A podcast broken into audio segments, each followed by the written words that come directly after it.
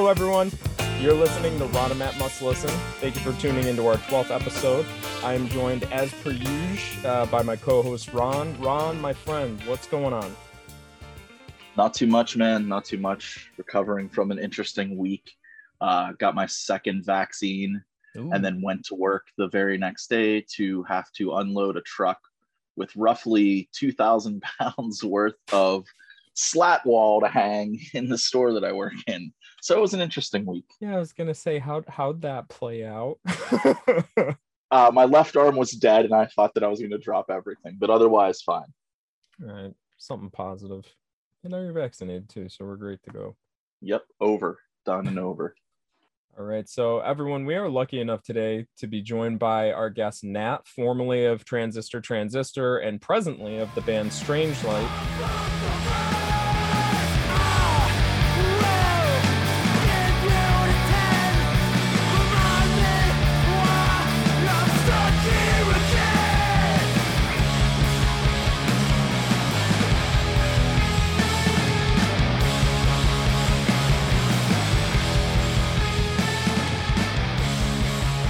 Nat, how are you doing today?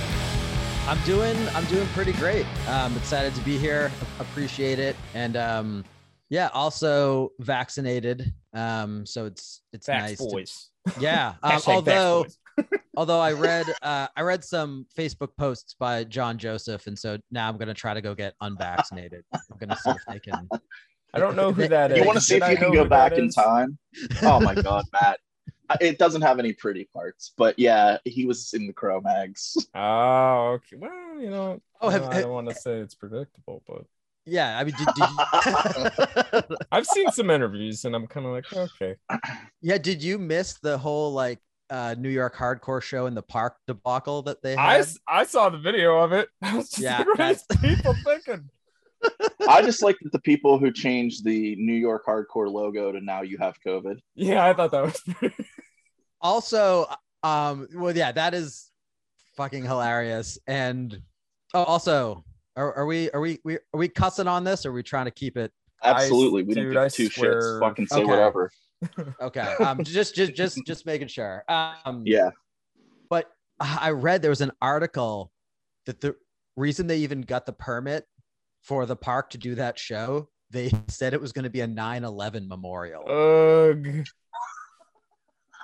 Ugh. Like- I, I like someone's just like, yeah, New York will never say no to this, but little do they know that uh Madball is going to be playing instead. Oh, so yeah, boy. I'm I'm I'm doing great. I'm able to laugh about life's foibles and um yeah, vax fully vaccinated. So I'm just out in Oakland. I'm licking doorknobs. I'm eating, I'm eating pigeons. I'm picking pigeons up, polishing them on my shirt like an apple, and then just taking a bite out of them. Um, best way to is do great. it. You Yeah. know. to be fair, it's a good time of year for that. Oh yeah, the Pigeon it's- picking. it- Pigeon Pigeon picking, season, good timing. right? They're in Just- season. just bobbing, bobbing for pigeons. Um, it's it's great. Oh. All right, everyone. So, uh, to get on topic, Nat picked the album that we were to listen to and that we're going to be talking to today. Um, so, Nat, do you want to let the audience know what we're going to be speaking about? Absolutely, we are going to be talking about an album that not only is a a favorite of mine, but a a must listen for me, and that's Steely Dan's Aja, their second to last album before they, you know, their 20 year hiatus. And you know, this is not a controversial opinion, not really a unique opinion, pretty widely held opinion, but the album when they were at the kind of peak of their studio mania and therefore powers. Yeah, I would agree. I know a lot of people would agree. To the listener out there who might not be familiar with Steely Dan, I don't fully know how you could be, but I'll, you know, brief history. Um, so Steely Dan formed in LA in 1972 officially. The two core members, Donald Fagen, Walter Becker, they'd been playing together and been friends since like late 60s. They haven't put out anything new since I think 2003, but pretty regularly, you know, up until COVID, obviously toured, you know, played out even after uh, Becker passed away in 2007. Um, so Aja is the band's sixth studio album. So to get into it, Nat, how do you first find Steely Dan?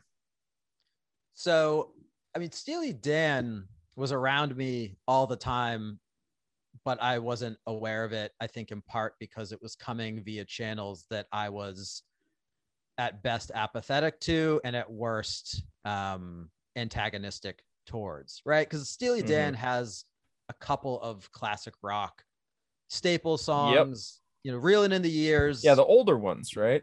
yeah, like What reeling is in Do It years. Again is probably the and they're both off the same album, I think. Uh, yeah, they're they're both off uh Can't Buy a Thrill, uh, the first the first album. And I think yeah, a lot of people are familiar. If you were to like play dirty work for someone, they'd be like, "Oh shit, I've I've know that from The Sopranos or something." Right? Yeah. Like it's it's definitely out there. Rikki Don't Lose That Number was played a lot on Oh, like, yeah. Radio station I, my folks were listening to. So I was definitely like aware of them, but I think at the time and at the time I kind of really like discovered Aja and immersed myself in this album and their kind of uh, body of work. I was not really paying attention to them, and so to kind of directly answer the question, I was working at a guitar center, and this was not the absolute nadir of my life. This is not like the absolute lowest point of my life, but it was directly following the absolute lowest point of my life So we're just picking back up, basically. yeah we're just and it's like unclear if i'm kind of righting the ship or not i prior to this i was working at a dippin' dots at the mall Oh, um and i'm an adult at this point Do in you get free. Dippin' Dots though? That's the real thing. I mean, if you get the free Dippin' Dots, Yeah. so you I would have got- stayed just to be paid in Dippin' Dots. which were really expensive most of my They experience at the- were. oh yeah. at the Dippin' Dot stand was someone would or like their kid would just be like, you know, turning into, you know, Reagan from The Exorcist, just like I need Dippin' Dot. so the parent was just like, okay, okay, yeah, yeah, like give me like give me a give me a medium, and I'd just be like, uh huh. And then I'd be like, well, that's twenty five dollars. Would you like to hear about the installment plan? And then this, par- this parent would like freak out at me, be like, it's what? I'm like, I'm wearing a Doom police bastard cutoff shirt, a bullet belt, and black pants that look like they were painted on me. Do you think I'm setting the Dippin' Dots prices? Yeah, right. I'm not setting the Dippin' Dots prices. But yeah, so that was that was where I was. You know, as you mentioned, the, the band that I was doing, uh, Transistor Transistor, which is where kind of most of my time and energy was spent, had just kind of not really run aground, but we were more or less kind of like like done touring and I I had that was my plan A, right? My plan A was just to tour constantly. And my plan B was, oh shit, I don't have a plan B. I guess I'm going to work at the mall. So anyway, so I'm at Guitar Center. I'm trying to, you know, just uh make a reasonable amount of of money and and I'm in the back room reading some you know magazine. And at this point, like I'm still very interested in music. Uh, Transistor would do another album after this, and I'm you know kind of thinking about songwriting and all, all this kind of stuff. Blah blah blah. Anyway, I'm reading this article that's like the 20 best drum performances of the 70s or maybe the 10 be- it, it doesn't matter and it's in you know some, Some best. yeah some it's like drummer magazine because it's in the break room Yeah. at, at Guitar Center. And at this point, I'm like really geeked on Led Zeppelin and in particular the drum sound on When the Levee Breaks. Oof. So and good. yeah, right. I mean, it's it's like I said, I'm like th- spending a lot of time just like thinking about music and music sounds, um, which is something I've done and will continue to do probably forever at this point. But so I'm reading this list and I'm like kind of like nodding my head in agreement. And then I get to like number two and it's when the levee breaks. And I'm like, what the, f- what, what is number one? And I go to number one and it's Aja, the song Aja from the album Aja Ooh. by, by Steely Dan, performed by Steve Gadd. And I'm like, I know all those words, but in that order, they don't make any sense to me. So I bet, so I'm just like, what? And again, I say the thing about Dippin' Dots and you know Guitar Center because I don't have a whole lot going on in my life at this point. So I, I like pick up this magazine and like huff out. And I'm like, who dare say that Steely Dan is better than when the levee breaks? And I like rush home. My dad has all the Steely Dan albums, and so like, and I'm I'm living with my folks at this point. Again, low low points. Um, but I get his copy of Aja I put it on, and then I'm mostly just trying to like skip ahead to this song Aja and like hear this drum fill. And then when I do, I'm just like, oh shit, that article is right. Holy God, this drum performance, this drum sound, this album in general, holy crap. And it just kind of clicked for me. And I, you know, was just like, whoa, this is amazing and kind of just fell in deep um, on that album and the band in general. So what um I'm intrigued. Was it like the end where he's going crazy? Yeah, exactly. Dude, right. And that- he's doing all the oh. fills with the horn. And that And- timing, I don't know if it's odd timing, but they make it feel kind of kind of Oh, janky or something, you know, dun dun dun dun like it's almost proggy actually.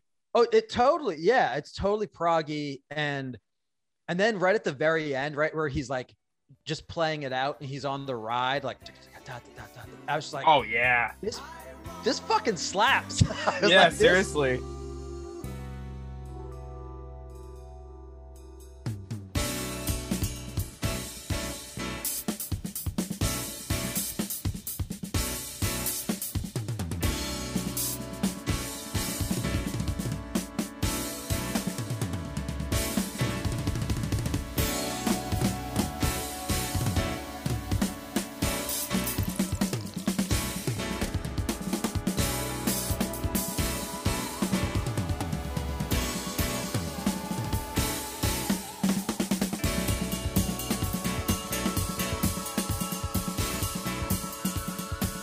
Was like, this rules so hard, and that kind of won me over.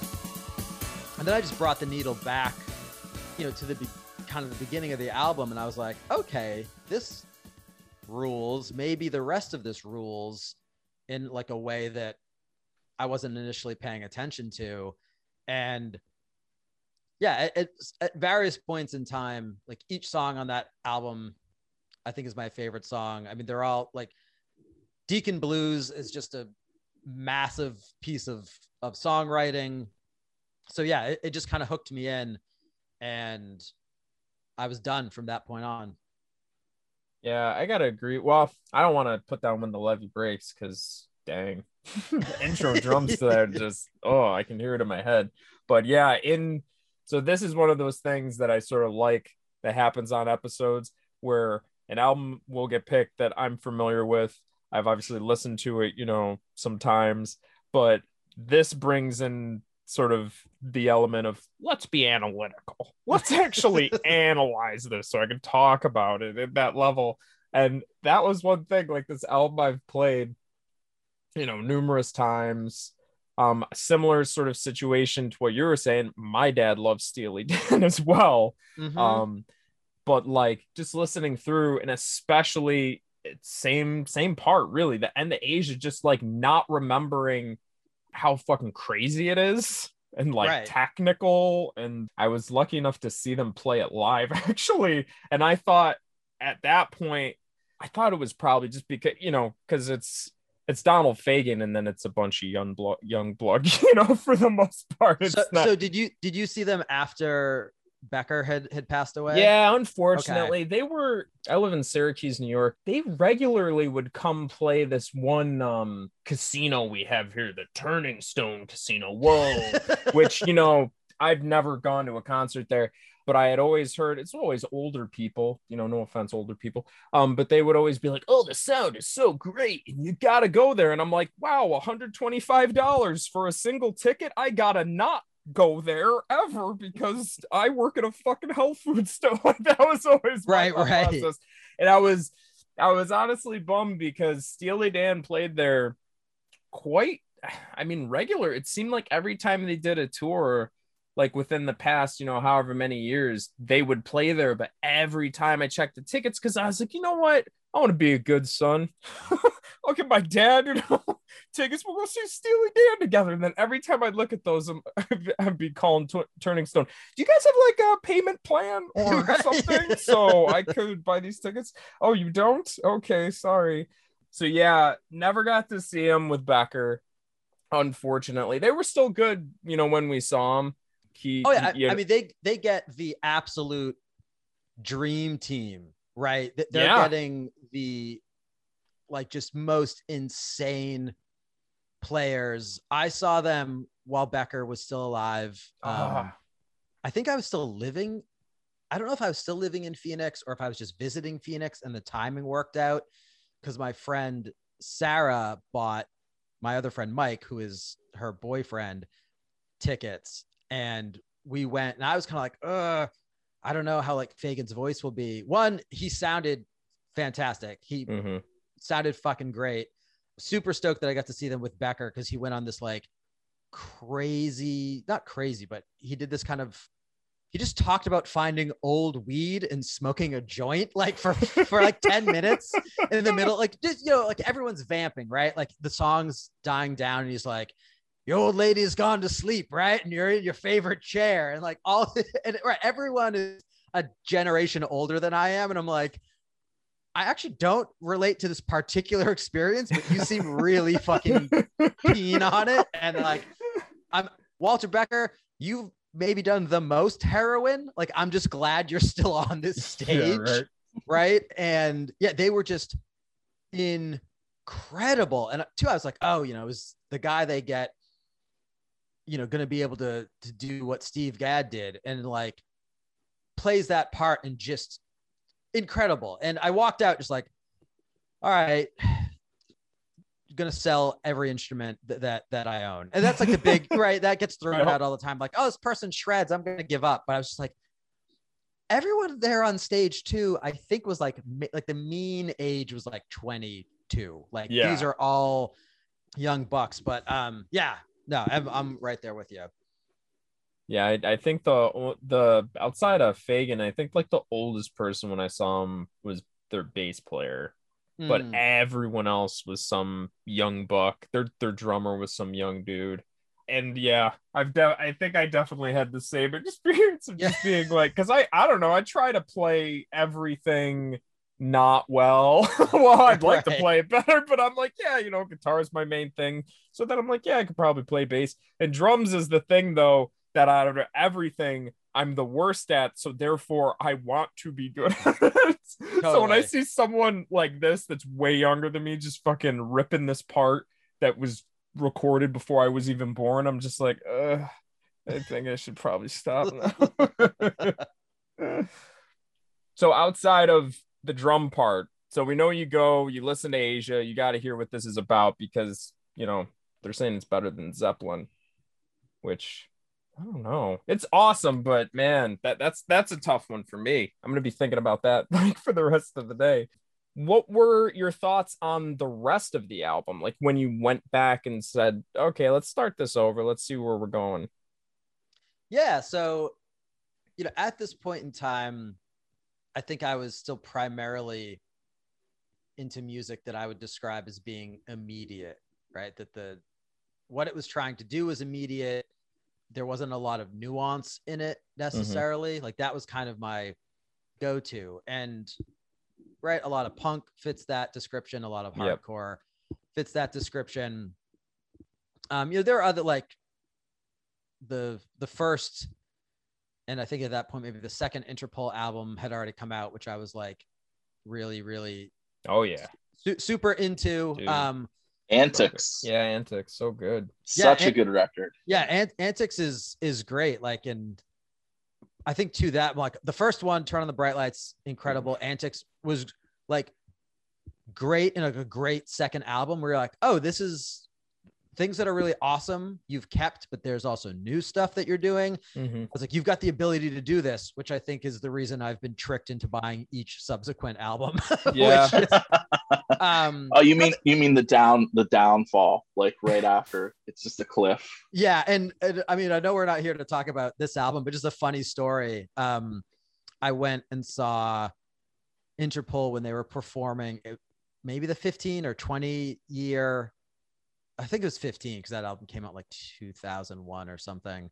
Yeah. Um, it was like the 15 year anniversary for Turn on the Bright Lights.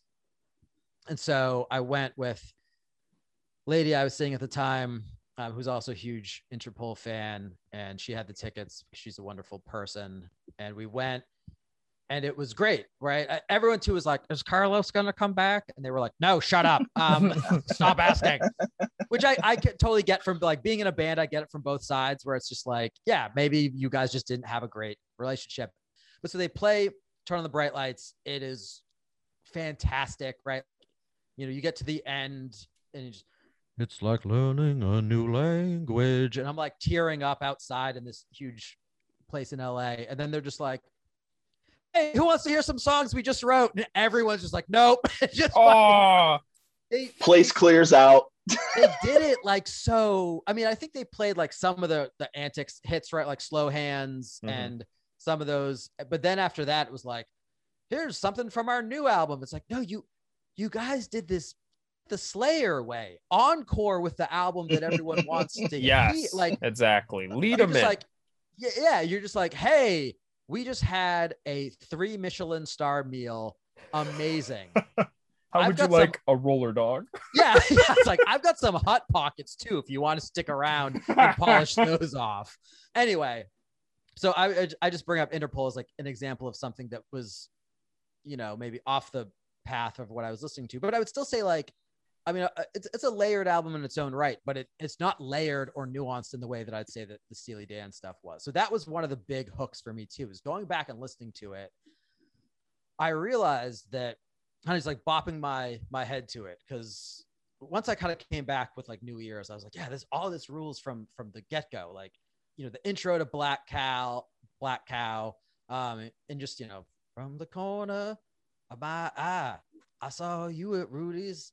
You were very high. You were high. Like, Oh yeah. like, oh yeah, this this fucking is super catchy. And I was also like, there's a zillion things happening.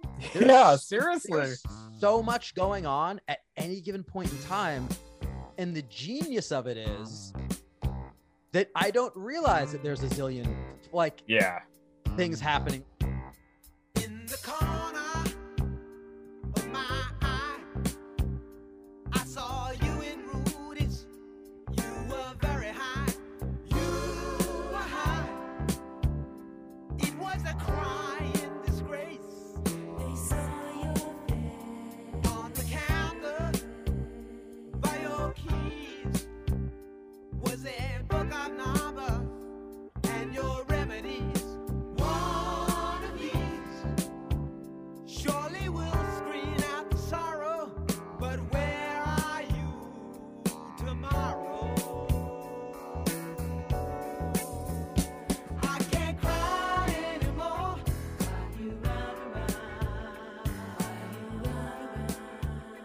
This is immediate in a sense. Like the vocal melodies are immediate.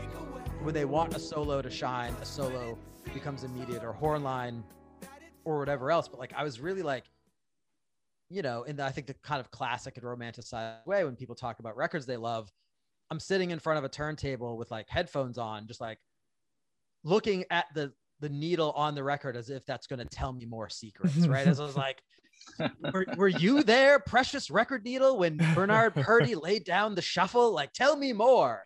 Um, and so I think part of that, like that, that aspect of it, of you know how it's recorded, and then the like the lore, the lore of that album lends itself to someone like me who I just I love a deep dive. I love getting far too into something, and Steely Dan lends itself to that. This album in particular, because it's just like the recording was was nuts, right? It's like people on there's you know, Steve Gadd's only on that one track, right? It's just Yeah. amazing performance. not on the other tracks. They have um like I think Purdie is on two tracks, other guys on different ones. And what's amazing about it is it's such a cohesive album. Yeah, exactly. it's so cohesive and it's not one of those like oh, this is which was probably my only frame of reference at the time like this is a hardcore album where we had a guest vocalist and you're like like I- yeah. yes, a very distinct guy who's also doing the exact same vocal style as as the original singer.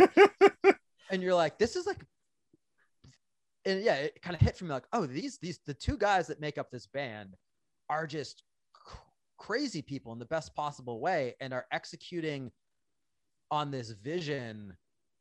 And it was just really fascinating to me. And, and it works, right? Because there's a lot of examples of that type of stuff where you're like, yeah, this person had this crazy vision and not only did they not execute it but the vision itself sucked so even if they did it would be bad and it was like yeah so it i was just kind of totally in and i mean some of those songs are just so catchy um Oh yeah. and that yeah that, that, that that's all it took. from there i was just like in and and kind of obsessed Yeah, and it is it really does speak to to Becker and Fagen like that you have not just like a vision, but you're able to literally make it happen.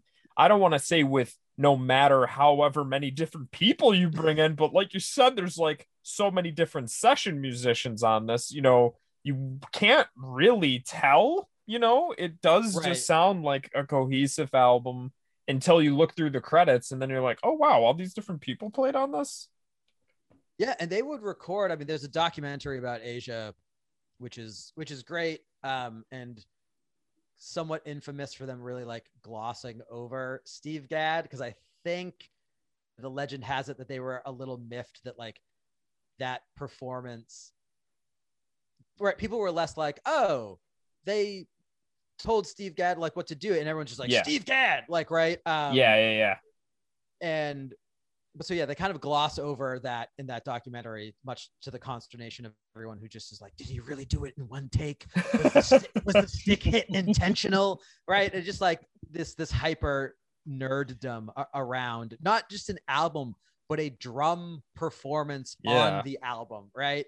Um, but yeah, they were like, oh, here's they're sitting in front of a board and they're like, bring up the solo, like the other solo from Josie Comes Home that we didn't use. And they're like, oh, which one of the 35? Jeez. Because they were just, um, you know, and I don't know if you guys ever shot, saw that show, Yacht Rock, the thing that like Dan Oh, yeah. was doing, right? And they, kind of Hell yes. yeah and they like famously you know ta- like uh kind of joke about how steely dan would just be like uh all right that was your hundredth take we listened back and we actually think your third is the best like that was shit they would really do Yeah. That's Yeah, what I love about Yacht Rock is like, yeah, it's it's like a jokey series, but the actors behind it know their shit. Like with the references they they make. I they just they do know like that music. Someone's got a love for it. Oh oh I, I, yeah i think it's done absolutely adoringly and it it shows and it's also the whoever's depicting eddie van halen throughout it um, I know. you know, Eddie, Eddie, Eddie Van Halen, R- R.I.P. Absolutely. Um, yeah, rip. But that he's just constantly like with his tongue, Tongue hanging out. like a Yeah. dog, and just like always tapping on a guitar. But like, because again, that's just like a great depiction of one of the things that I loved about Eddie Van Halen. Even again, when I was like, guitar solos, boo, only play fast power chords forever. ah." like, I was like, no one looks happier to play the guitar than Eddie Van Halen. Seriously. Like if you look at old footage, he, like he he jump, he's jumping around because he's happy. Like Yeah, it's- like it's jumping for joy. this this he looks like a child dizzy on lemonade right it's just like so so pure and, and good um but yeah so that's yeah so, so for me like i said a lot of it was like the deep dive but i think like the deep dive had a had like more of the payoff because when i was in high school i as i'm sure a lot of you know folks did that were into like aggressive music i got like really into black metal because it was there was so much behind the music, right? There was you're like these murder each other, which then as an adult you're like, is that actually Yeah, cool? you're you're, like, like, why did I think that was so cool? Like, like all these people, like I would never want to invite these people in my home. Why am I so enamored with? I'm like, they're all fascists and murderers, and, I, you're like, oh, wait a second. But like, yeah, so there's all this behind, you know, the the kind of behind the album stuff, and then you, they're like, yes. And we went into the studio and put one microphone in front of the drums and one microphone in front of a PV amp. And you're like, oh yeah. Go now that I know everything about the band or this recording, going back and listening to it on like a hi-fi setup does not reveal anything else to me. This is just a really terrible sounding black metal album. Whereas yeah, with like Steely Dan, it's like, oh yeah, listen to the the the harmonies that they were having um Michael McDonald do, right? Like listen to all this stuff that's Yeah. like just layers and layers and layers. And so yeah, I was uh, totally enamored. now That's I what stood out to me. yeah. Sorry, Matt. No, you go because Ron is I don't know. Ron is still in the hard and fast territory for the most part. At- per his own, this is I'm not like throwing you under the bus. I just know in previous episodes fair. you've made it known. So a That's lot fair. of the Other than- songs other on this than, like- longer. Leonard Cohen and like a handful of other things. Uh yeah, I still I still sit in that territory. That pocket's still comfortable. But no, one of the things that I that I liked about this was the flourishes, like the little things that don't always repeat themselves either. They just come in for a second and they're gone. Mm-hmm. and I love that. I love I love bands that do that. LCD Sound System does a lot of that, where something will come in for a little bit, or it'll come in for one time and then it just disappears. And I think there's a lot of talent in doing that. So I Oh, was yeah. super impressed with that. Listening to the album, like just little things would pop up, and I'd be like, "Wait," and then it's gone. And and so Yeah. you know, I listened to it four times the whole way through. And that was something that I picked up on every single time was like, I really enjoyed that about it. And like the craftsmanship of the songs is so obvious. Like they know what they're doing.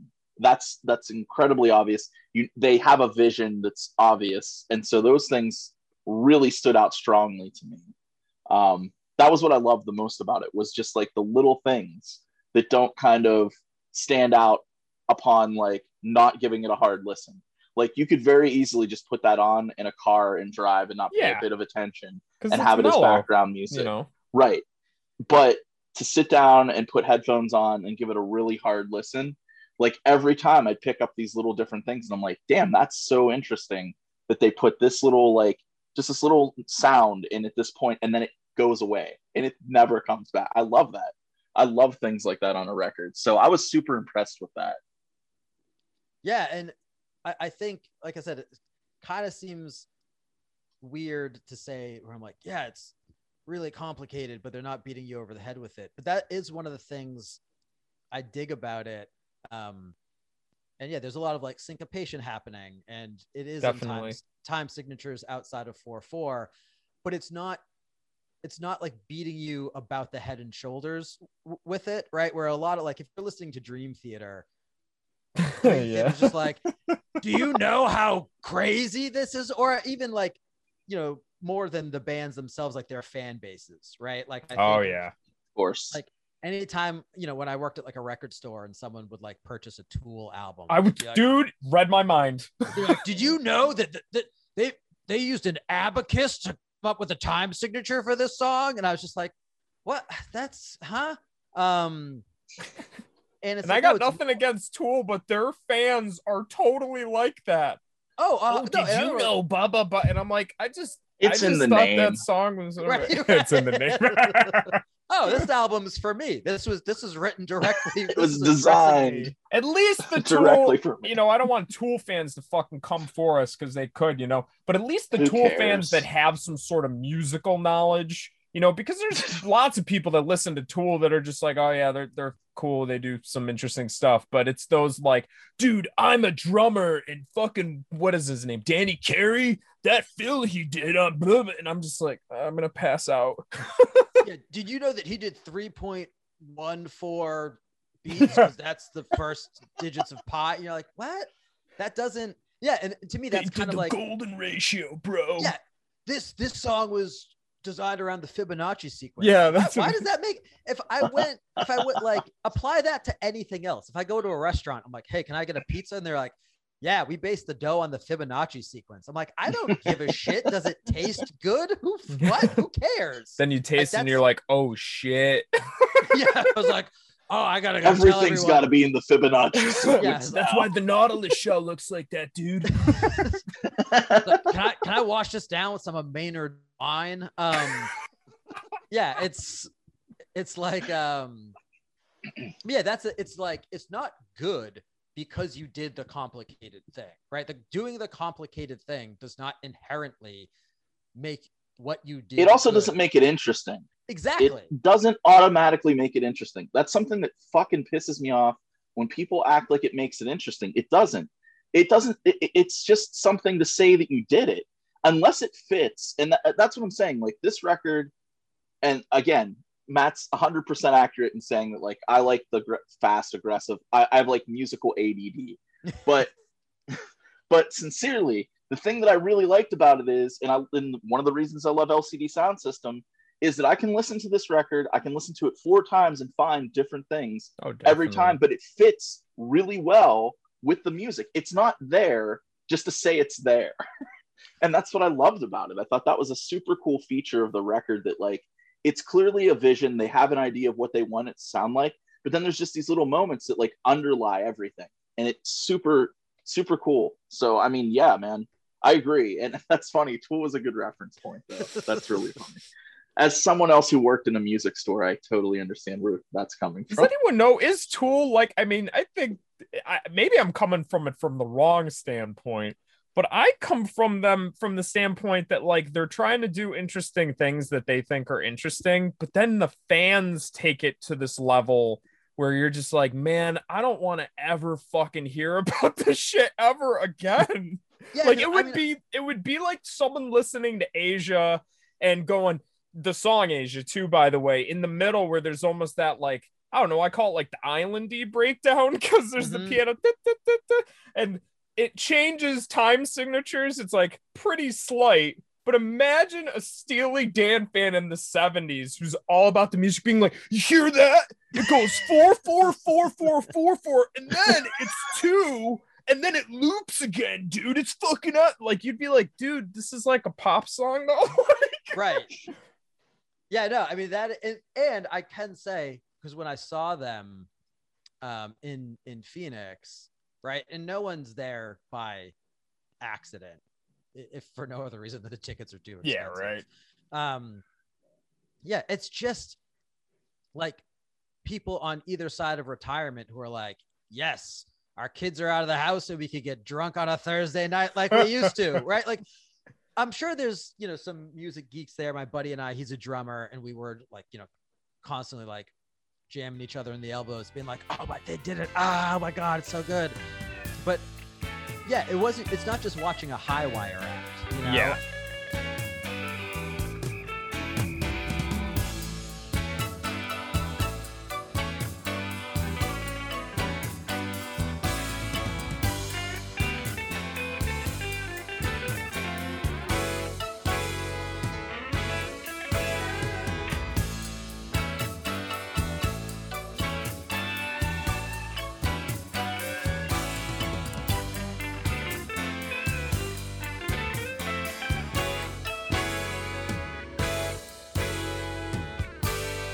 There, there's a this kind of this big distinction between music that is really complicated and uses that complication almost as just like you know a- after notes or uses it in like a, a subtle way which is interesting because you're doing something that's inherently unsubtle which is being complicated and using it to create a, a subtle effect. And i also think too that you know everyone in steely dan is such a good player right? And almost kind of hilariously to me, Walter Becker doesn't even appear on certain. There's whole songs that Walter Becker does not play on, right? Because it was Mhm. like someone to play this better than me, Yeah.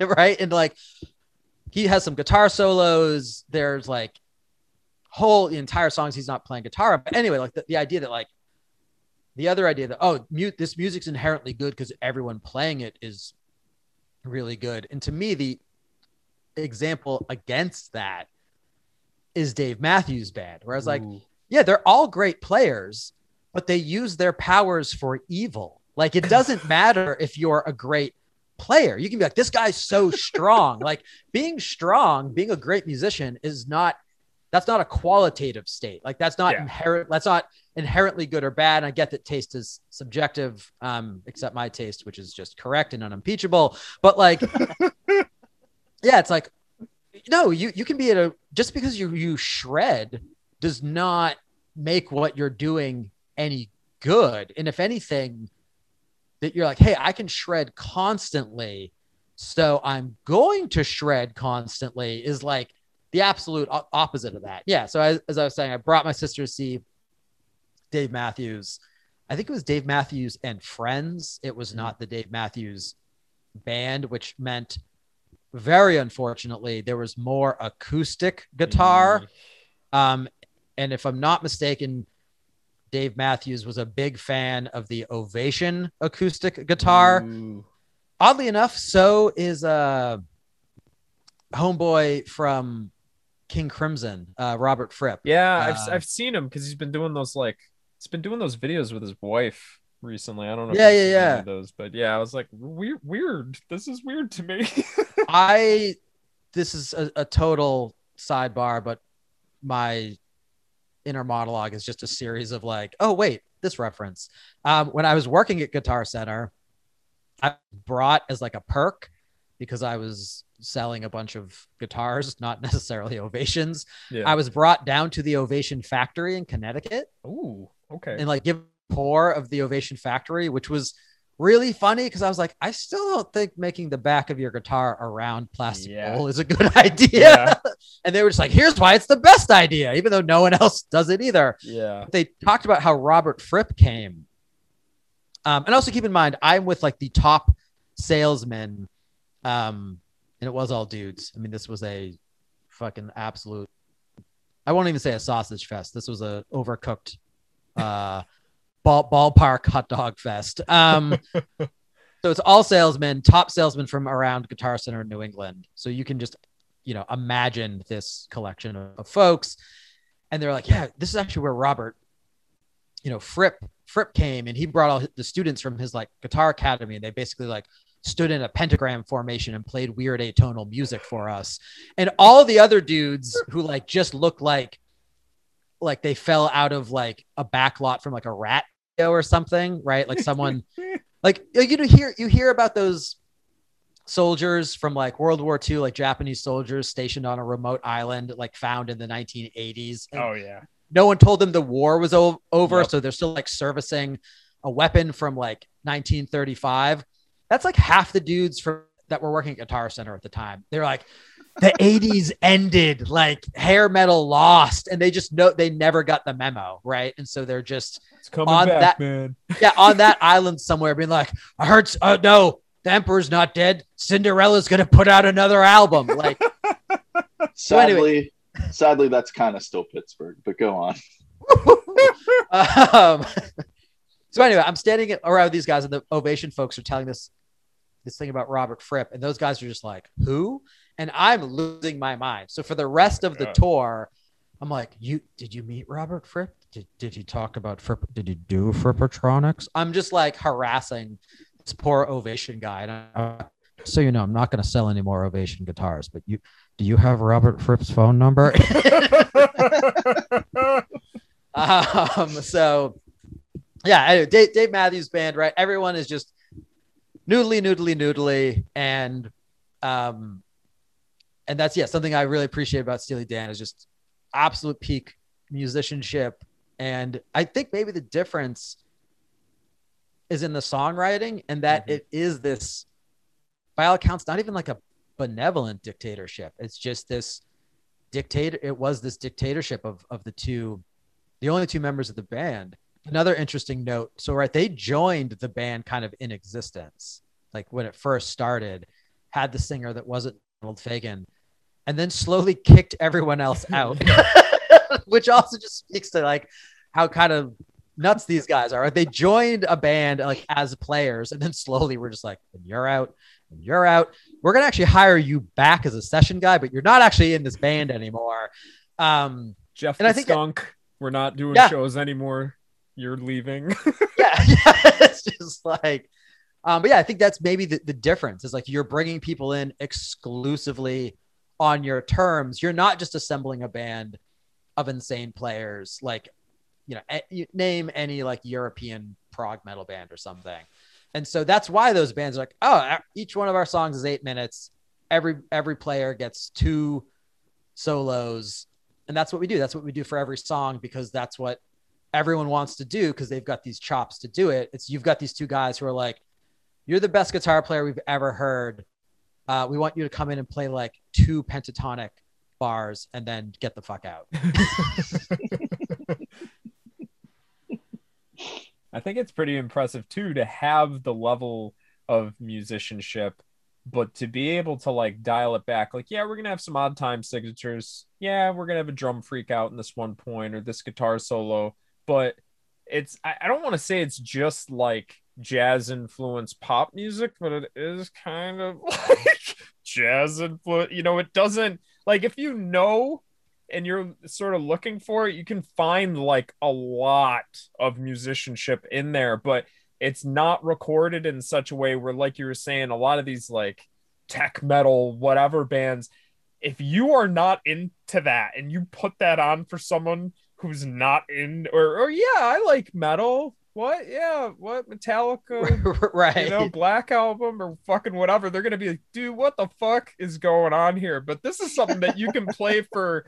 I feel like you can play it for numerous different sort of like sects of people who, you know, maybe you just like kind of smooth music. Okay, check this out. Oh, okay, I dig it. You could play it for people who are, you know, interested to, you know, musicianship and sort maybe even jazz stuff because this I think was like their first sort of full on foray into like okay we're doing a lot of jazz chords a lot of these weird sort of changes and stuff like that yeah, I mean the, the jazz influence from them was was always there, right? Always there, always known. But I think, yeah, they really, I think in song structure as well, we're like, yeah, we're gonna have that more move away from like the exclusive kind of pop song A B A C, you know, Mhm. whatever structure. Um, but again, yeah, it's not like, oh, it's it, it's so crazy. They're they're always switching it up. Like another thing, you know, around the the early 2000s, especially in aggressive music, fast and, and loud music, was that you were supposed to like you're supposed to get an award just because you fused two completely disparate parts next to each other in a song, right? Like there was that whole big trend of like, it's crazy. It's like one second it's like grind, and then the next second it's like fucking a skiffle song, and you're like, that no, that's bad. Like I don't know why that's on its face commendable. Um, yeah, I remember that was the. I don't need to actually uh, shit talk this band, but a, a band I mentioned before we were recording that we toured with uh, to disastrous results. I remember seeing them the first time, and it was it's like sparkly piano, and then like pop punk singing, and like death growls, and I likened it to going to an air show. Right, you're going to see planes fly overhead, and you see a plane fly by, and you're like, "Yep, that's what I paid for." And then you see a bus fly by, and you're like, "Huh." I guess that's also like a vehicle that carries and but as you're processing seeing a bus fly by, then a hot dog flies by and you're like, what? No, that doesn't even make any sense. And the person next to you is nudging you, being like, Isn't it amazing that they flew a hot dog in too? And you're like, No, I came for jets. Like, why are you putting this flying hot dog in and trying to convince me that that is superior to just a cohesive result? So, yeah, I mean, on that kind of point too, it's not that they're just like, yeah, hey, like we made it. This is good. It's complicated. Give us praise because it's complicated. Hey, we changed it up. Give us praise because we changed it up. In in my opinion, they do all that stuff, and the end result, I think, to your point, is just good for most people that you would right. I can dr- put Aja on if I'm having folks over for drinks dinner Yeah. and no one's like yo what are you doing? It's not like i'm putting naked city on right? It's not like i'm putting a, a john zorn album on and it's just sc- screeching. And as i like put dinner out for everyone i'm like no but guys you got all these guys are great jazz players. You've got to appreciate the effort. Right? It's like people just like bop their heads to it. And i think um yeah just the, the multifacetedness of it for me is is great. And we haven't got into this yet but also love the lyrical content Yeah.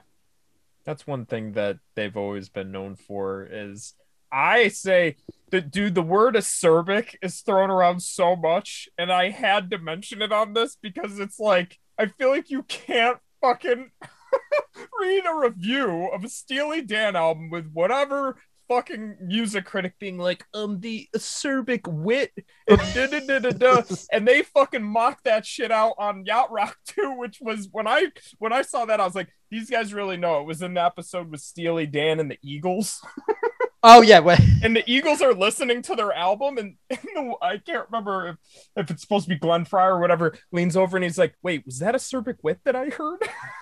are they mar- are they mocking us with dark sarcasm? Yeah it's it- yeah, it Yeah. is funny because like i do I, I love the lyrics um and i think it also slotted in with what i was like more into at the time which was like you know so kind of like noisy hardcore or whatever um that you know that was often kind of like just you know negative or like self-deprecating or just you know whatever it was and you've got a song like deacon blues that is just an ode to being a loser.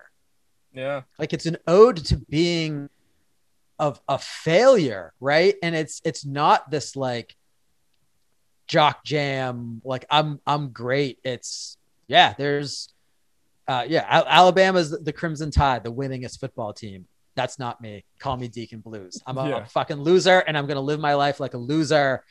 And yeah there is just something or maybe losers the wrong word but like i'm gonna live my life like sort of outside of that. yeah like an, an outcast. I like i don't care. I'm gonna be a weird jazz dude.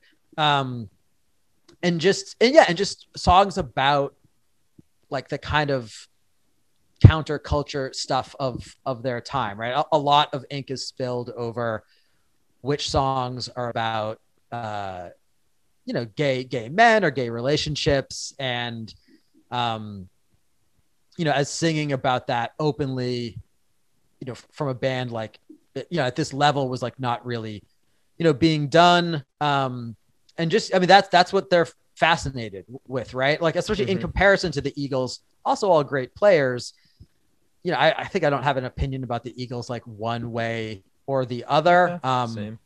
Garrison, the bass player of Transistor, his dad, I believe, told us a story, and I don't know if he just knew about this or actually saw this happen, but whichever, like some guy p- parachuted onto stage. I think Don Henley, I think parachuted What? onto stage and just missed the stage and just like ate shit next to it, which is I want to believe so badly. I just so badly I wanna too. Because no offense, I will say this: I have I have some musical opinions that I will admit are sort of shitty, and I don't know what they're necessarily based off of. But even though I'm not like a huge Eagles fan, I always was like, I bet you Don Henley broke up the Eagles. That's Yeah. where I always was. Just like with the, and no offense, just like with the police, I was like, Sting broke up the, you know, th- these are just things. hundred So- to hear about Don Henley potentially eating shit trying to do something so like like fucking parachute on the stage. I'm like yeah that's cool. Where's your boys of summer now buddy? Yeah. Yeah it's um but yeah like the eagles yeah I, you know I, I don't know what they're talking about. It doesn't matter. Yeah. Like, hotel california like might have some cool lines in it but even i mean you know you can come anytime or whatever you know you can enter anytime you want but you can never leave like that's not even that cool of a line like that's a cool line because you're yeah high. everyone Like, dude Hotel Calif well I don't know my my thoughts on that are like people like that song because of the dual guitar solo at the end. and trust me i am been my thing I am a sucker. I'm a you could be like, hey, there's an. I- I mean, part of the reason why I ended up loving the the fucking champs so much because I was like, oh, you took the part that's just guitar harmonies and you made that your genre. You made your genre just guitar harmonies. Like, yeah. So I'll, I'm always if that song's like on classic rock radio when I was like delivering pizza, I would stay much like Metallica's one. Uh, one Metallica's one is amazing song, but I'm just like, yeah, give me fucking guitar harmonies I'm with all all the time. But yeah, no, the, the lyrical content, like I said, it it just made more sense for me, especially at that point of my life. It was relatable and it was vague enough to, um, and I don't mean that in a bad way. Like it just right, it wasn't like about this one specific thing, right? And it wasn't just like, you know, our house is a very very fine house with two cats in the yard. I'm like, I'm pretty sure that's about your relationship and how Stuff it's used going. to be so hard. Yeah, yeah. it's like I think I know what this th- this is about, Yeah. or like uh, other like things of the era. And I know I'm painting an incredibly broad, you know, strokes here. It's like okay, the, the Grateful Dead. You're singing about vague stuff, but I'm pretty sure it's just that you're all on fucking drugs. Yeah. like that. That's what you're Yep. you're getting yeah where steely dan did this for me what was a very interesting thing is like yeah some of these are just about you know this is the interesting relationship you have in your life or the destructive relationship you have with like a person. And it was more nuanced and creative than a lot of what i was getting from like punk and hardcore at, at, at the time which you know often was just someone shrieking about how you know typically their girlfriend had destroyed their life um, and so it was very welcomed on on all fronts Yeah, because with me, I listened to this album and however many listens, I'm still I still don't know what a lot of the songs are about. I but I think it's because they're interesting. They're telling like these stories. It it always has kept me into it. Like the song Josie for whatever reason, I'm like, what is this song actually about? I, it used to play. I used to work at a grocery store. This is like years ago probably when our old bands played together actually Yeah, yeah. talking like 2005 i was like a cart pusher at a grocery store and for whatever reason they had some live version of josie that just played always on like the music like every day i heard the song and sometimes you hear songs every day and you're just like i never i'm gonna kill myself if i hear this song again. Right. but this actually weirdly had that reverse of like what are they talking about like what and josie has like also i don't know not really but the intro guitar to me is like almost like kind of scary or like mysterious like i know that sounds Yeah, kind of oh. weird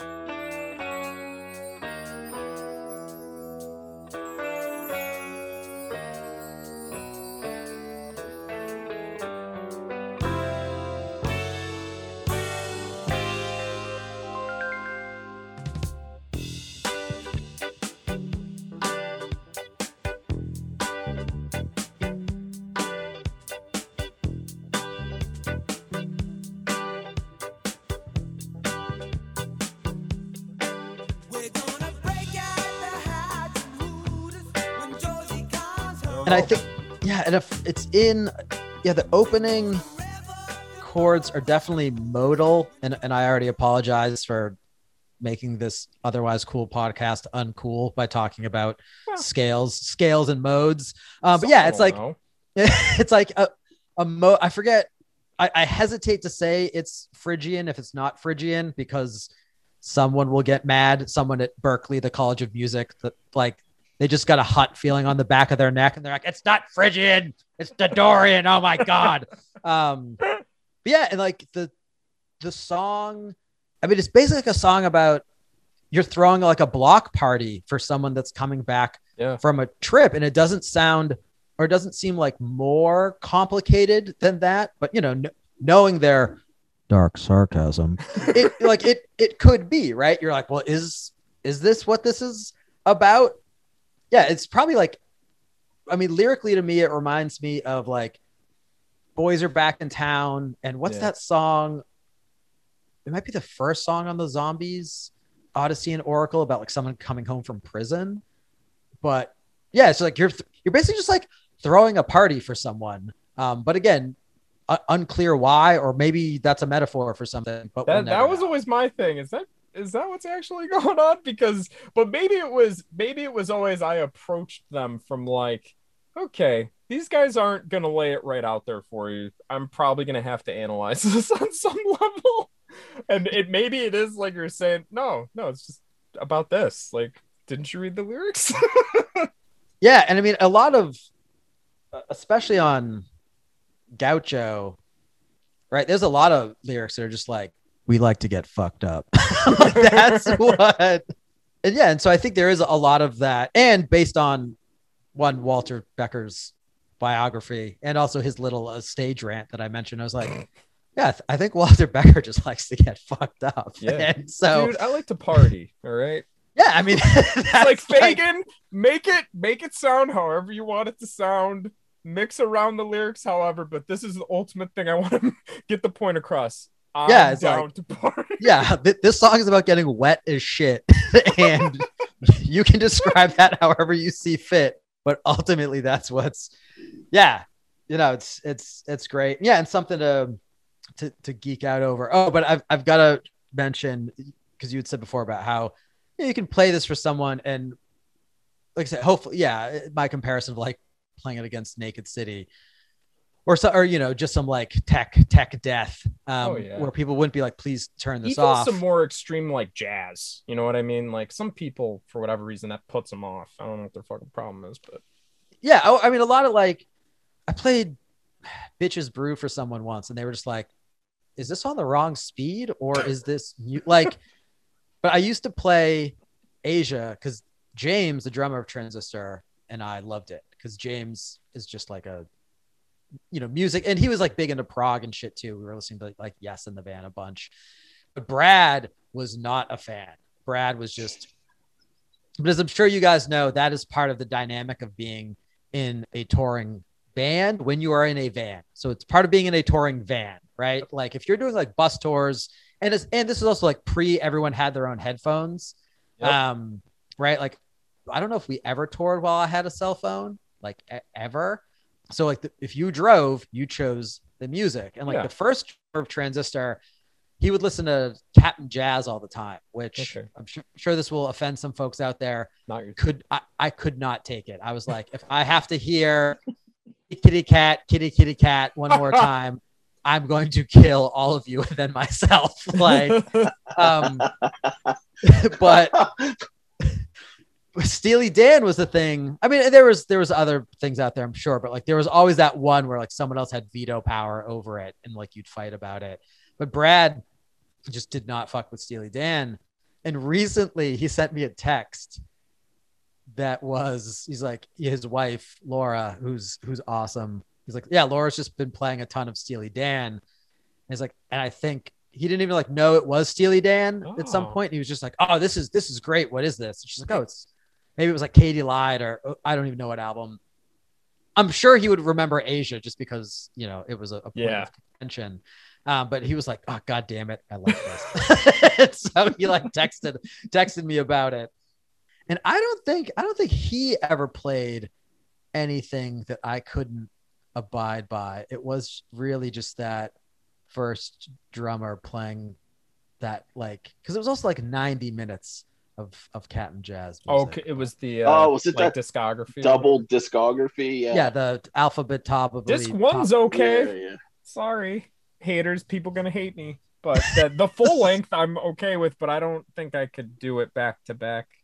I have. I- I think if I listened to that, it would trigger some type of Manchurian candidate like thing in my brain. I must and I- kill the queen. Yeah. And I, and I would just be like, I would like quit my job and be like, I need to go on tour and play basements for 90 days exclusively. Like it would just bend my brain somehow. Um, but yeah, so I actually I have a direct experience of playing Steely Dan for someone, them hating it, and then later them listening to it and be like, oh, this this is this is fucking smooth as hell. So I think the funny part of that is that I don't I don't specifically hate any of the stuff that I've had to listen to. Hate would be too strong of a word, but I struggle sometimes to get through things. Hmm. So like Mogwai was one of those things for me Oh, that. I had a, a harder time to get through.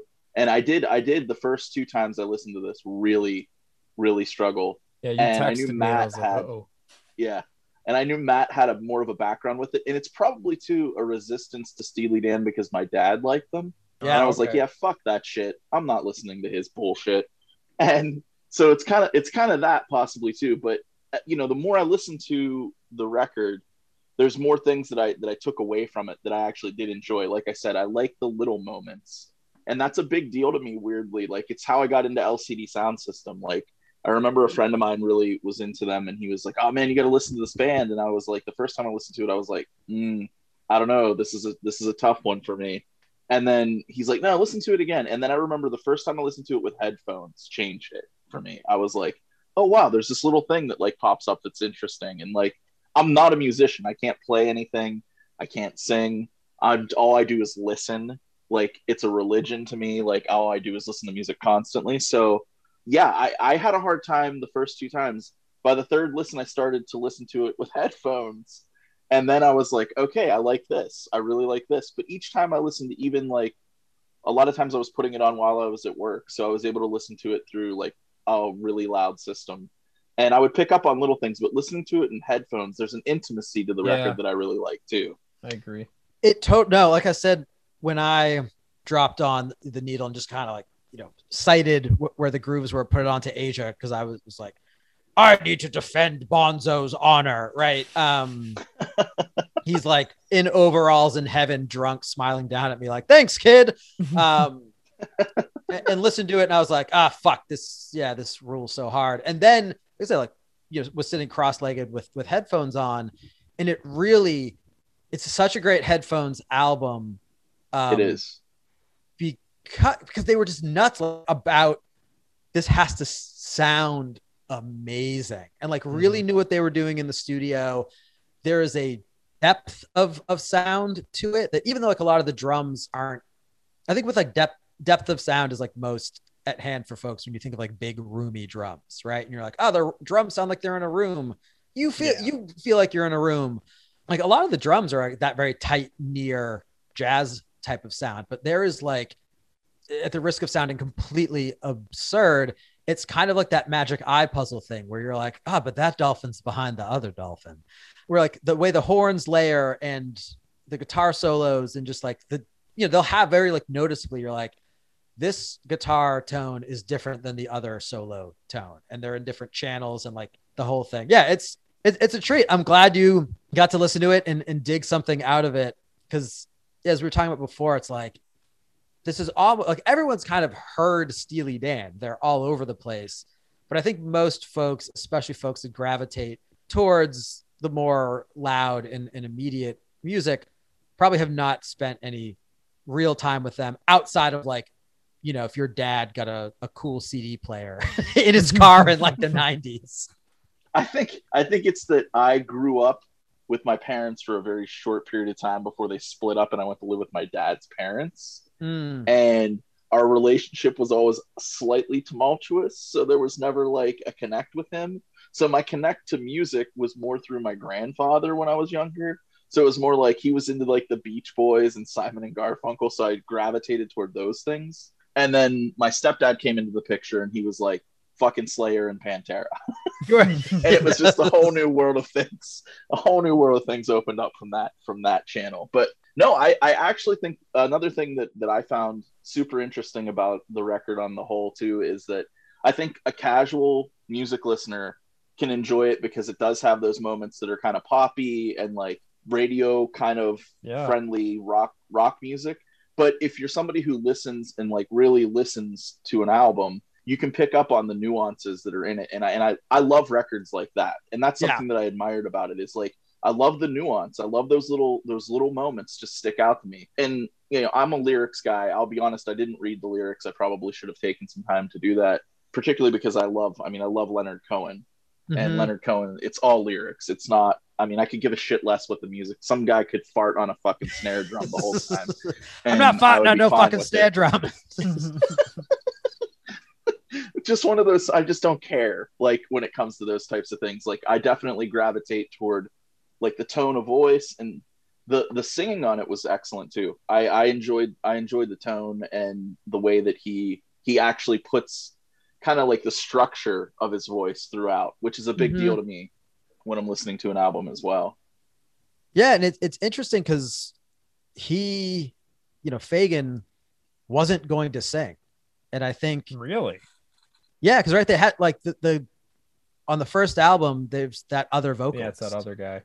And granted, Dirty Work, who has the other vocalist, is one of my favorite songs by them, and I've definitely like, you know, gotten drunk and put it on the jukebox at bars and like said to no one in particular like. If you don't relate to this song, man, you're like you haven't lived, and they're like, "You're 30. Why are you? What? What are you talking about?" Like, but yeah, and I think basically they just like it was kind of the one time where they were like, "All right, we can't find someone to do what we want. Uh, fuck it, I guess I'll do it myself." And I think it to me like adds something nice because Fagen they could absolutely find better vocalists, right? They could find people with golden fucking oh, pipes, yeah. and it adds that kind of again like, yeah, these are like kind of degenerates. Who these are just like jazz degenerates, and this isn't like the best vocalist and it lends to me it lends something to it i think yeah in those ways where it's like you know a, a lot of my favorite vocalists throughout like punk and hardcore stuff it's that they're cool not that they're good and like they become good via being cool but like they're not proficient in what they're doing so much as they're like just really committed to what they're doing Right. I like I like how sometimes the vocals can act as their own instrument and they have a structure in the song themselves. Mhm. And that's a big deal. Like the way that somebody actually highlights a certain point. And, you know, like Conor Oberst from Bright Eyes can't sing at all, in my opinion. right But I like I like a lot of his stuff. I like Leonard Cohen's not a good singer. I mean, like, so I mean, those things are fine. I, I don't mind somebody who can't even stay in tune. I don't. I, again, it doesn't matter. It's just how it fits with the music, and yeah. So I definitely agree with that.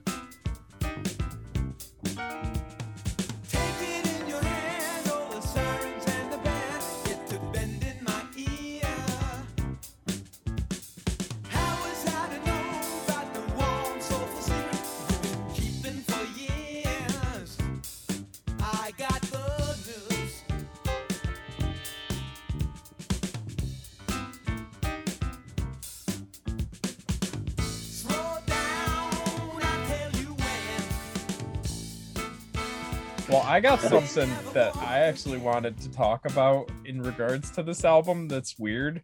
Like, yeah so I know I mentioned my dad like Steely Dan, but growing up, they aren't a band I really remember hearing. Like I remember him playing like Tom Petty and the Heartbreakers and uh what Grateful Dead and you know there's certain bands oh Dire Straits was another one like I remember them but I don't remember Steely Dan so much in that even though we had the records I remember their name um I remember learning that they're named after a fucking dildo from uh what Naked Lunch or something like lunch, that correct but I don't I didn't remember hearing them. So weirdly, I think my first exposure to this album in a real backhanded where not backhanded, but sort of backward way was this album is sampled to fuck by like Yes. rap artists. yes And there's three songs specifically that I know of, and I looked them up because I'm like, these would have been because I remember hearing them and then listening to this later, so well after that point in time, being like, oh, that's what that's from. What the shit? So one of them is a song uh, by Lord, Lord Tariq and Peter Gunz called Deja Vu Yep. and it came out in 97 that one sampled black cow. Basically the whole song is just black cow and the Right, rapping right. over it. And then peg was sampled uh, by de la soul hmm uh, with a song called i know. And then maybe more embarrassing was it was also sampled by joe public on the 1992 radio hit live and learn. And I and my brain is an absolute clogged garbage disposal of pop culture nonsense. I don't think I know this Joe Public song. Yeah, the chorus is "You've got to live and learn," but really, what they sampled from Peg was just that do do do do oh, do do do do do. And so I remember the first time listening to Peg, I guess as an adult, or at least listening to Aja. Like, I'm gonna listen to this album. Everyone says it's good. My dad likes him. Fuck it, let's do it. And hearing that, and I was like, oh, that's what that's from? That like moment is from this song? Okay, cool, man. So there you go.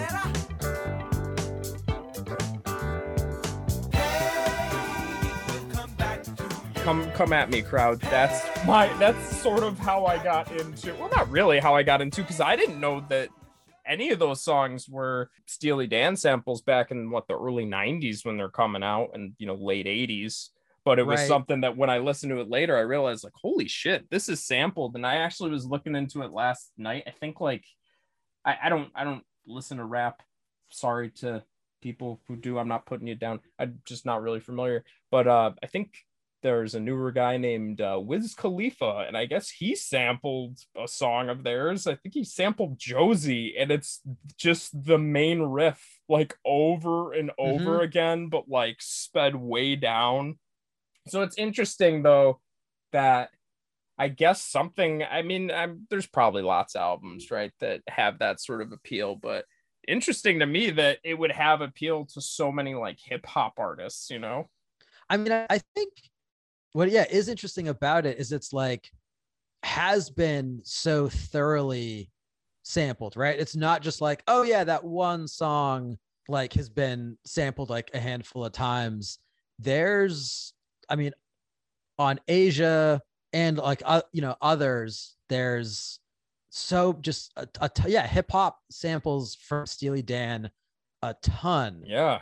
yeah I, I think it's like a, a testament to the album right that like folks that are intentionally looking for something that's really hooky Yeah. and really catchy some yeah either like the uptown which is just i think the entirety of black cow right they just Yeah. like there's like we're just gonna sing over this um because yeah a lot of that other stuff is like oh yeah this is from like a known soul song or something but we you know you kind of use it once and it's from a single whereas yeah i wouldn't be surprised to learn that like every song on aja is sampled not only in something like obscure but something Yeah. that you know probably like charted in some capacity Yeah, it's it's like you said, it speaks to the music that they put on on the album. So I'll say this, Nat. I know you had mentioned it earlier. I'm still gonna ask the question though. So I know you said at maybe any given time, any song on this album could be your favorite. We always like to ask. I mean, do you have favorites that just like run the the test though that are you know with this album they would always be considered your favorites? Um, I mean, that's a good question. I'm very much a favorite album person. Mm-hmm. And oftentimes, if I have a song on an album that's like my real standout favorite, I actually don't, that the album almost suffers as a result in, in- Yeah. in a weird way. Like, uh, example, and this could have been like a close second for me of an album, you know, that I think every is a must listen for folks. Uh, Rocket from the Crypts, Scream Dracula Scream, just an all time album for me. And that is an album I will listen to and just like listen to again. Their first album after their like long hiatus, uh, which is called Group Sounds.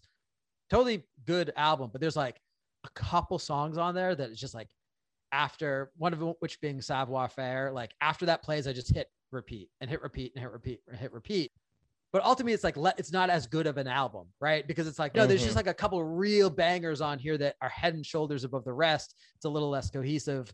So, if like you know, gun to my head, I had to pick a standout favorite. It might be deep, but it's so hard because I just I love it as an album, Yeah. and that's that's part of it. Is I'm an album person for a really long time. I've like geeked out about the album as a as a medium, right? Because it's relatively new. It's new in terms of music, even in popular music. It's relatively new. You know, the talks around what the Beach Boys and the Beatles were doing, like in trying to formulate an album that wasn't just hey here's all the singles that were put out and the record label is compiling it together to try Yeah. to make more money off of you and uh, it's also very interesting to me that like with streaming services we're moving back to more of like a singles model Mhm. and Yeah, blah, blah, that's a bummer. yeah i mean i think i think it's good and bad right because people are still buying lps it's it's and for me Yeah. you know, not to be like an old fuddy duddy about it, but there is something about the LP record as the original form of the medium in an album, right? And it's, I remember like having these conversations with, with Alan Douches when we were mastering transistor stuff. And he was like, Yeah, you used to put the single, the third spot on the album because that's where the vinyl sounded best, right? Because like vinyl sounds Oh. different, right? It sounds crappier as you go in. And especially like back then when they were pressing, you know, thinner Yeah. and stuff. Yeah. So I, I, I'm every album I've ever been involved in is still structured like knowing that the vast majority of people will listen to it online, knowing the la- vast majority of people will just pick like a couple songs and throw it on a playlist or something. I always still structure it as like this is side A and side B.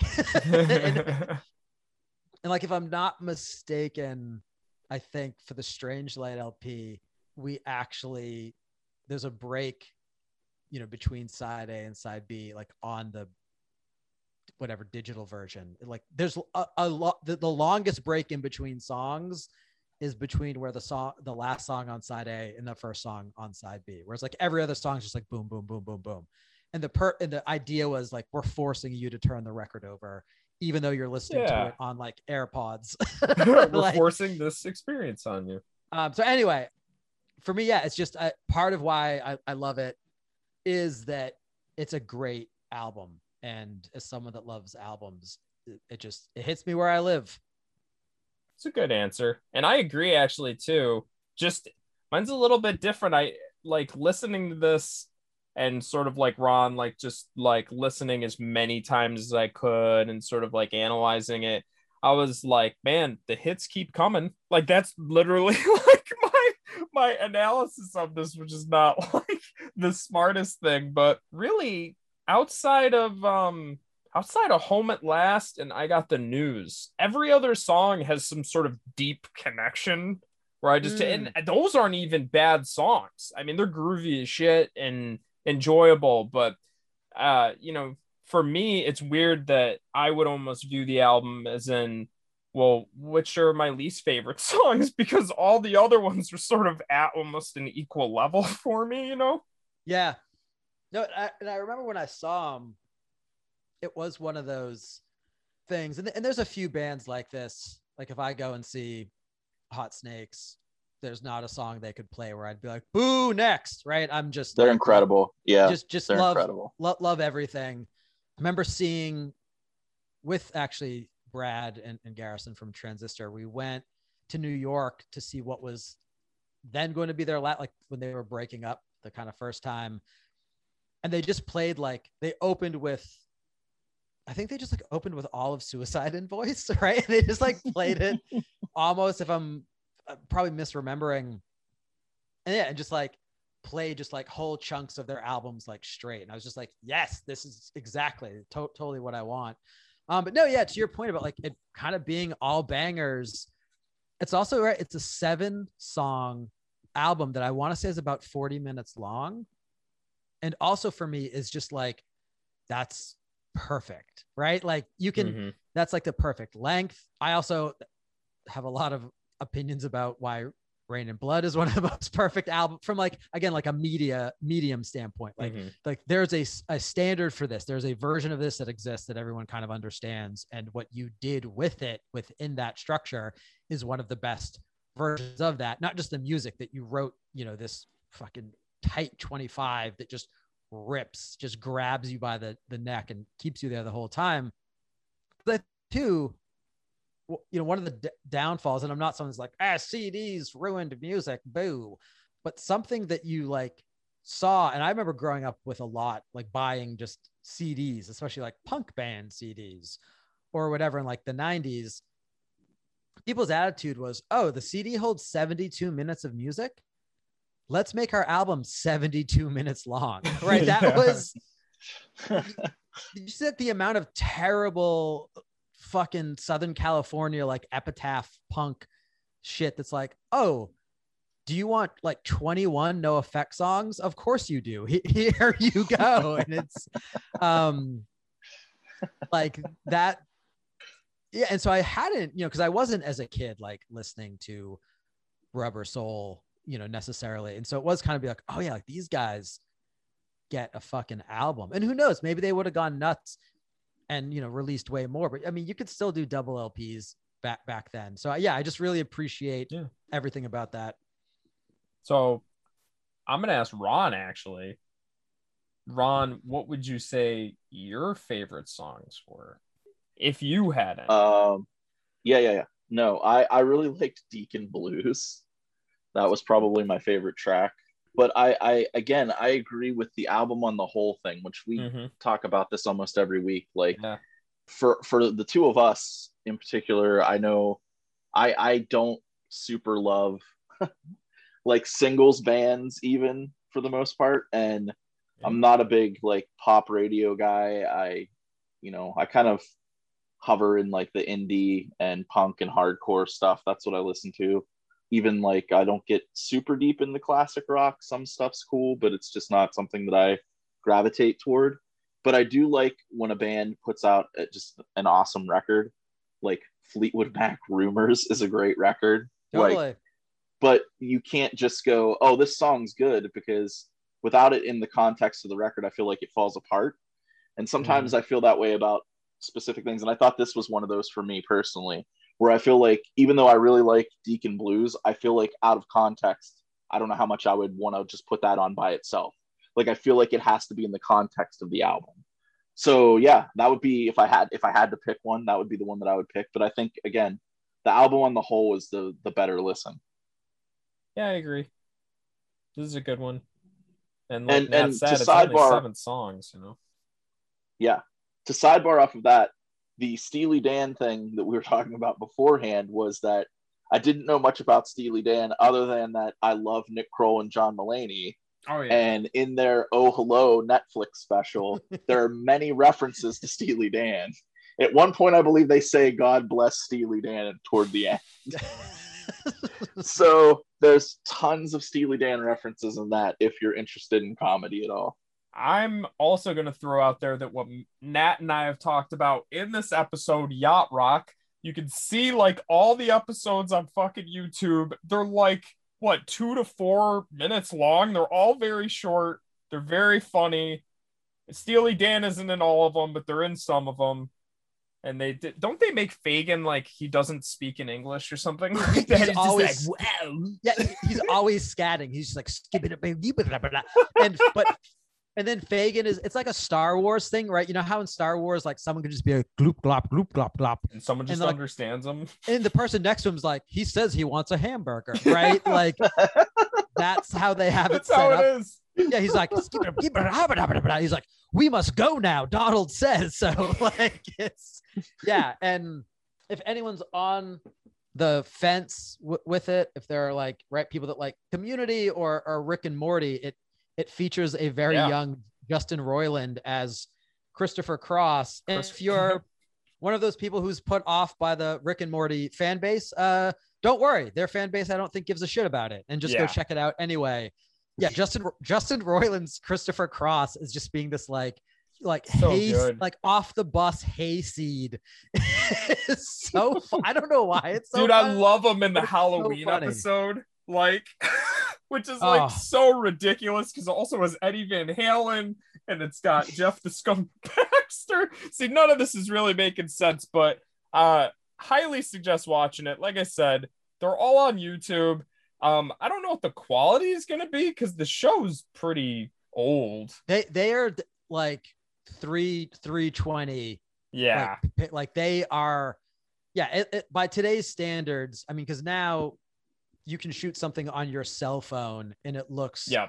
better than you know like a a multi million dollar movie that was shot in the 90s like you you can film i can film something on my cell phone and it will look better than Oh, the yeah. mummy the mummy right? Like, um yeah they definitely look like they were filmed with a potato using you know fucking shoestring for film. But yeah they're great. Check out check out the yacht rock stuff just so many yeah little like where they keep demanding that michael mcdonald like, oh my the- god.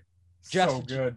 jeff baxter's like if you don't give us a hit it's out of the doobies and because it's like the appreciation for knowing that was the exact opposite of what was going Yeah. on Oh, it's so good. There's a lot, and Uh. actually, a lot of the I think a lot of those actors went on to do uh that show Drunk History that I, I think is fairly popular. So I think if you watch it, you know, you're gonna recognize a lot of the di- like Doug Benson. I remember was on a random episode as one of the judges in the songwriting contest between Hall and Oates and oh, I'm sorry, dude. I could I could nerd out about the Yacht Rock show. Well, I used to have an old Microsoft Zune, so throw the hate at me. And I'm not anti-Apple. I just had a Zune, but I had all the episodes of Yacht Rock loaded onto it. So if I was like going on a bus trip for a show or something, I would just blow through them. Like I said, they're like four minutes tops, it's, and it's, worth your so it's so good um whoever the guy is that plays kenny loggins Yes. i don't know i, hope he's gone on to have an illustrious career mm, because don't- that dude is so good he's, He's so, so funny. good at that oh, it's so funny. I'm probably once we finish recording this, I'm probably gonna go watch all those Yeah. episodes. Oh boy, that was a sidebar, but semi-related. So I'll say this, Nat. People have heard your bands. They've heard Transistor, Transistor. They've heard Strange Light. Do you personally feel like this album has affected you in a musical way? I know you earlier you were talking about different modes and stuff, so you know you got that musical backing. But do you think, as far as songwriting or anything like that, it's influenced you in any way? Um, I would I wouldn't say directly, right? Because it's I, I think there's the kind of like direct influence of like you hear Mhm. something and you're like, I want to approximate that without getting in any kind of hot water, right? You're like, how do I get really Yeah. close to that? So not in that way, but kind of as I was saying before about like I think about albums and the way I think about albums is definitely influenced, you know, by by by Steely Dan for in this album, you know, in in particular, because I think it's just such a great example of of an album. So if there's anyone that's coming to this, you know, just by way of Steely Dan purely, and you heard the the two aforementioned bands, and you're like, oh, this band is influenced by Steely Dan, you're going to be a little upset. Um, but You're not gonna hear it. yeah, it's it's it's it's uh, um, but no, I think yeah, It's just an, kind of a you can hear it in Power Chord Academy. Come yeah, on. totally, totally. It's, I think we used like three different snare drums on a Erase All Name and Likeness. There's, you know, there's some studio tomfoolery happening. Um, but yeah, no, I, I would say like as I approach songwriting, and I've never made this connection like directly, but like in particular, Strange Light is a a very what I would consider like immediate and kind of straightforward thing. Um, I think maybe we have a song that's three minutes, and that, while not like directly influenced by Steely Dan, is again about kind of just brought like the way I think about music more broadly is it's like I know what I can do, I know what my strengths are, and I'm not going to try to replicate. Right? Like Steely Mhm. Dan has influenced me in not trying to sound like Steely Dan. Right? It's just like no, leave this to us, leave this to the professionals. Right? Stick to really riffy, like kind of guitar based music you're you're not bringing Bernard Pretty Purdie in. Um, do you know that story? Have you heard him tell that story of when No. he came in? Uh, so- this is so good, and he has. Just do yourself a favor. Bernard Purdie has these like instructional videos where he's like talking to you about just playing the drums, and he's just he is like the Eddie Van Halen of playing drums. He is so happy to be playing the drums. He is just like, yeah, he is just so stoked to be playing all the time. I watch them if I'm ever just like a little down and he's just like talking you through doing the shuffle and shit. They're amazing. But he's talking, I think it's on the Aja documentary about how he comes into the studio and because you know he plays on Peg and he plays on one other song that I am mad at myself for forgetting. But when he would come in, because he was like this, you know, well-known studio guy, he would bring these two signs with him. Or maybe it's Fagen describing that, that this is what's happened. But Bernard Purdie would come in, he'd get behind the drum kit at whatever studio, and he'd put two signs on either side of the drum kit. And the signs read, You did it, you hired the hit maker. what? How amazing is some dude show bringing signs with him?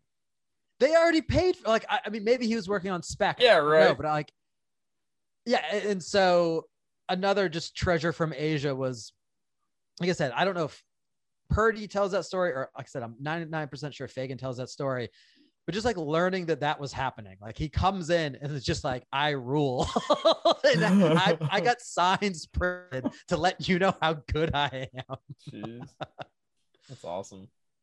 Well, Nat, thank you so much for that story. Thank you so much for speaking to us. We've been talking for quite a, a while now. And I think both Ron and I are super thankful you came on and spent this long just talking about this album and everything. So, to sort of wrap it up, if you were to say to the audience, why do you think they should check out this album? it's just uh it's a great album and you know, everything we've talked about the musicianship is top notch you know all, all joking aside the dark sarcasm of the lyrics Hey. but i think the lyrics are really well written and you know it's either something that i think will maybe like immediately catch for someone they're like oh yeah i love you know smooth jazz influenced pop music from from the 80s and 80s or if you kind of came into it when i did where you know I was like m- pretty much just listening to things on Ebullition Records or whatever. Like I don't know, maybe it can be uh o- open a door to to other stuff that that you're into, and yeah, it's worth checking out, and it's totally easy to to find. Right, it's on every single streaming service. Yep. Listen to it with headphones. Um, Yes. Li- li- like Ron, like Ron was saying, I think you will find, even if you're not head over heels with this album, I think you will find something that is that is of interest that that kind of grabs you and makes you go like, oh, interesting. And you know, that's in my opinion, I think that's a good use of your your 40 minutes. Yeah, can't agree more. So, and thank you so much again, Nat, for speaking to us, for bringing this album to us. Ron, thank you as always for being on here with me and putting up with my sidebarring and everything like that. Um, so to the listener, next week we're going to be joined from Evan from the band Reds. He's going to be talking about his pick, Die Hoffnung's album Elegies and Creation Songs. Um, so Ron, I'm going to give you the final word. Uh man, Nate, just thanks for coming on, man. I appreciate everything. Huge fan of Transistor. Really like the Strange Light stuff. Hoping you can get out to uh, Pittsburgh at some point in the future and we can uh, hang out and chat. I, I I would love it. Look forward to Strange Light coming through Garfield Arts and uh and getting run out of town on a rail. no, pre- pre- appreciate you guys doing this. It's it's really awesome. Uh, and thanks for you know just keeping up with my absolute you know broken dam of a stream of consciousness. So I really appreciate it. This has been a ton of fun.